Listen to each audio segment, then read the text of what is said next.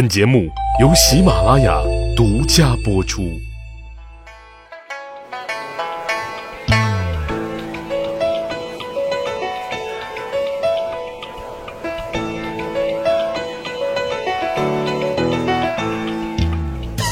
去扒历史，增长见识，密史趣谈，在下大汉。霍光这一生啊，非常感激他同父异母的哥哥霍去病。他深知没有哥哥霍去病的提携啊，就没有他往后的荣光。说来，霍光之所以有霍去病这么一个同父异母的哥哥，那都是当年他老爹啊年轻冲动，荷尔蒙上头犯了错误。当年呢，他老爹被公派到平阳侯家服役出差啊，一来二去竟然跟府中的一个侍女的女儿私通上了，最后还生了一个儿子。这个私生子呢，就是后来让匈奴人腿软的霍去病啊。只是他老爹啊，确实有点渣，出差时限到了之后啊，就返回到了老家，从此之后杳无音信，跟这对母子啊是再无联系。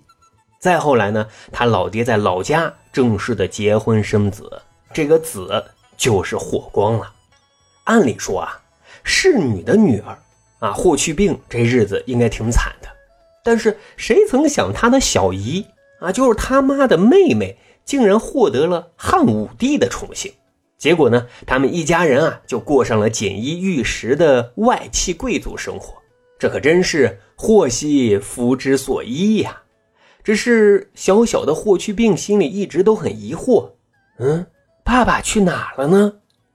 啊，不过啊，很显然霍去病还是受到了良好的教育啊，特别善骑射啊，连汉武帝都特别喜欢。十七岁那年就让跟着舅舅卫青啊出征匈奴，结果还一战成名啊。十九岁那年他再次出征匈奴的途中啊，河东太守笑嘻嘻的就给霍去病说啊，哎，小兄弟，你不是找你爸爸吗？我给你找到了。于是呢，就邀请霍去病啊去当年他老爹出差的地方啊，又派人将他老爹接过来。这一下啊，父子相见了。虽然不清楚父子相见都唠了些什么，霍去病有没有痛斥老爹为什么要留下他们孤儿寡母，但霍去病啊是一个讲究人，临走的时候啊，安排给父亲啊购置了大量的田产和侍女，之后这才出征的。回来之后更仁义，顺路呢就把这个同父异母的弟弟霍光带到了京城长安去照料，说京城的教育资源丰富，以后考大学啊有优势啊，当官也方便。于是乎呢，在仁义的霍去病的照料之下啊，霍光平步青云啊。只是天妒英才，公元前一百一十七年，年仅二十四岁的霍去病英年早逝。但此时啊，霍光的羽翼已逐渐开始丰满了，他先后啊官任奉车都尉、光禄大夫等要职，而且深得汉武帝的信任。直至公元前八十七年，汉武帝啊在弥留之际确定霍光为司马大将军啊，成为了突孤大臣，与金日翟、上官桀、桑弘羊一起啊共同辅佐年仅八岁的汉昭帝刘弗陵。有意思的是啊，在此之前汉武帝曾经专门赐给霍光啊一张意义深远的画啊，名叫诸公辅成王朝诸侯图啊，意思不言而喻。由此可以看出啊，汉武帝对霍光的器重。不过啊，有人的地方就有江湖，而且啊是江湖险恶啊。刚才说了，汉武帝让霍光、金日翟、上官桀、桑弘羊四人啊组成了这个托孤大臣，辅佐右皇。但这里头啊，尤其啊上官桀、桑弘羊跟霍光啊不对付。上官桀跟霍光还是亲戚关系，可这事儿啊就坏在这上面啊。当时啊，上官桀的儿子上官安娶了霍光的长女，而且呢育有一女。上官安就开始撺掇啊，希望自己年仅六岁的女儿能嫁给汉昭帝啊，然后坐上这皇后的宝座啊。这想法是得到了上官桀的赞同，但是啊，却遭到了一身正气的老丈人霍光的断然拒绝。啊，虽然最终啊上官安通过汉昭帝的姐姐盖长公主啊最终成功达到了目的，但这个梁字啊就此就结了下来。三弘羊跟霍光不对付啊，主要是三弘羊认为自己啊劳苦功高，当时汉武帝四处征战，劳民伤财，国库都被霍霍空了。大汉遭遇了前所未有的财政危机啊，此时啊是三弘羊出面制定了盐铁专营的政策，那这才让大汉朝缓过气来啊。因此啊，三弘羊很不甘心位居霍光之后。正好啊，此时还有一个身在外，心却在朝野，充满了野心、不甘人下的皇子，试图改变自己的命运。这人呢，就是燕王刘旦。按理说啊，汉武帝死了之后，这个皇位按次序应该就是人家刘旦继位，但他啊太着急了，反而让汉武帝啊心生厌恶，直接就排除在外了。啊，这个就让他内心一直不甘心，总是在寻找机会。哎，现在啊他终于找到了。于是呢，由燕王刘旦牵头，上官桀、三弘羊、上官安等人参与的反对霍光联盟正式组建成立。啊，他们计划啊趁霍光外出的时候，上书汉昭帝，把霍光啊一次正常的调兵布防诬陷说是企图谋反。啊，为了平叛，燕王刘旦将带兵入朝护驾，然后呢，上官桀、三弘羊带节奏。啊，联合群臣让霍光下台，同时以武力威逼，废掉汉昭帝，立燕王刘旦为帝。啊，说干就干。可是呢，当汉昭帝看到上书的内容之后啊，竟然无动于衷，哎，收起了折子。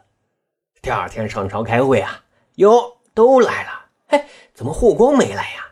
上官桀就开始带节奏说啊，肯定是他霍光知道自己的密谋失败了，不敢前来。但汉昭帝啊仍旧不听，就安排人去请霍光。说来的人到霍光家一看，霍光啊正在仔细端详汉武帝送给他的那一幅《周公辅成王朝诸侯图》。啊，说霍光这来到大殿之后啊，满脸的委屈不高兴。年仅十四岁的汉昭帝倒是很成熟啊，对霍光安慰说，你调兵是近期发生的事，远在外地的燕王他怎么知道呢？哎，这肯定是他在诬陷你，并且下令啊追查此事，还霍光清白。燕王刘旦、上官桀他们一看傻眼了啊，又一和解就密谋啊直接来简单粗暴的啊发动争辩，要杀了霍光，废掉汉昭帝。可是计划又提前泄露了啊，最终燕王刘旦自杀，上官桀父子和三弘羊都被灭杀了。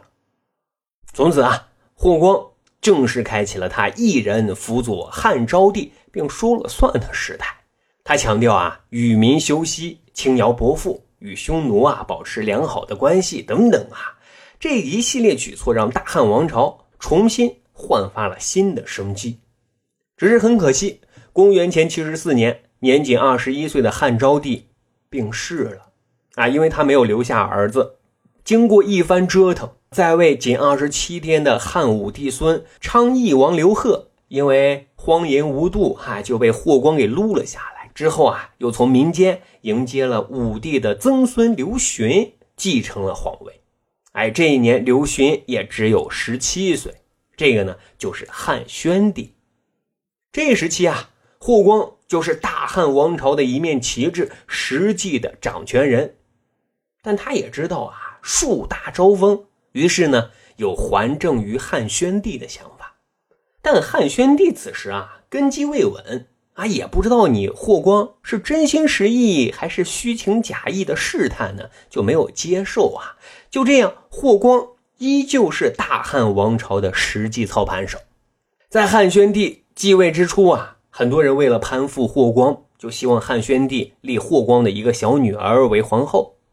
但汉宣帝挺重义气的啊，没同意要立自己的原配为皇后，这让霍光的小媳妇儿很不高兴啊，就偷偷的买通了御医，毒死了汉宣帝的皇后啊。汉宣帝当然很生气啊，就要严查。霍光知道这件事之后啊，也非常的生气，哎，真是一个猪队友啊。但是呢又碍于夫妻的情面，就只能把这个事儿啊掩盖过去。到了这个时期，大伙有没有发现权倾朝野的霍光虽然一直啊避免功高盖主的舆论，但是架不住有猪队友的存在啊。同时他的家族也都是显贵一方，飞扬跋扈，赫赫威风，无人敢得罪。就连汉宣帝啊，史料记载跟霍光同车都有若有芒刺在背的感觉。各位说说这个是好兆头吗？那不过好在霍光本人啊还是有节有度的，谁都没有碰触这高压线，所以双方也都能相安无事，表面太平。公元前六十八年，霍光病逝了。他在去世前啊回顾自己的一生啊，觉得都还如意，尤其是辅佐汉昭帝、汉宣帝，开创了昭宣中兴啊，他这一生也是值了。唯一欠缺的啊，可能就是还有一份恩情需要偿还啊。于是呢，他就专门上书汉宣帝啊，要求把自己的封邑三千户送给他的侄孙霍山，以继承其兄长霍去病的香火。但是各位，你要知道，霍去病在去世的时候是没有子嗣的，这是霍光为了还霍去病当年的恩情，把霍山过继过去，以延续霍去病家族一脉。就这样啊，他的恩情算是还了啊，他也以最高级别的葬礼葬在了茂陵的周边啊。这么看来是大欢喜的局面啊。但是呢，人算不如天算，霍光当政时期受到压制的人，现在终于可以无所顾忌了，他们终于出手了啊！以霍家权势太大，对皇权不稳为由，要求削夺霍氏家族权力啊！再加上啊，汉宣帝也觉得自己唯唯诺诺的时代也该结束了，就下令啊，要肃清霍家势力。啊，一直非常高傲的霍氏家族，包括霍山在内，当然不满意啊！他们竟然直接造反了啊！可最终的结局啊，就是霍氏家族连坐诛杀者数十家，惨遭灭族。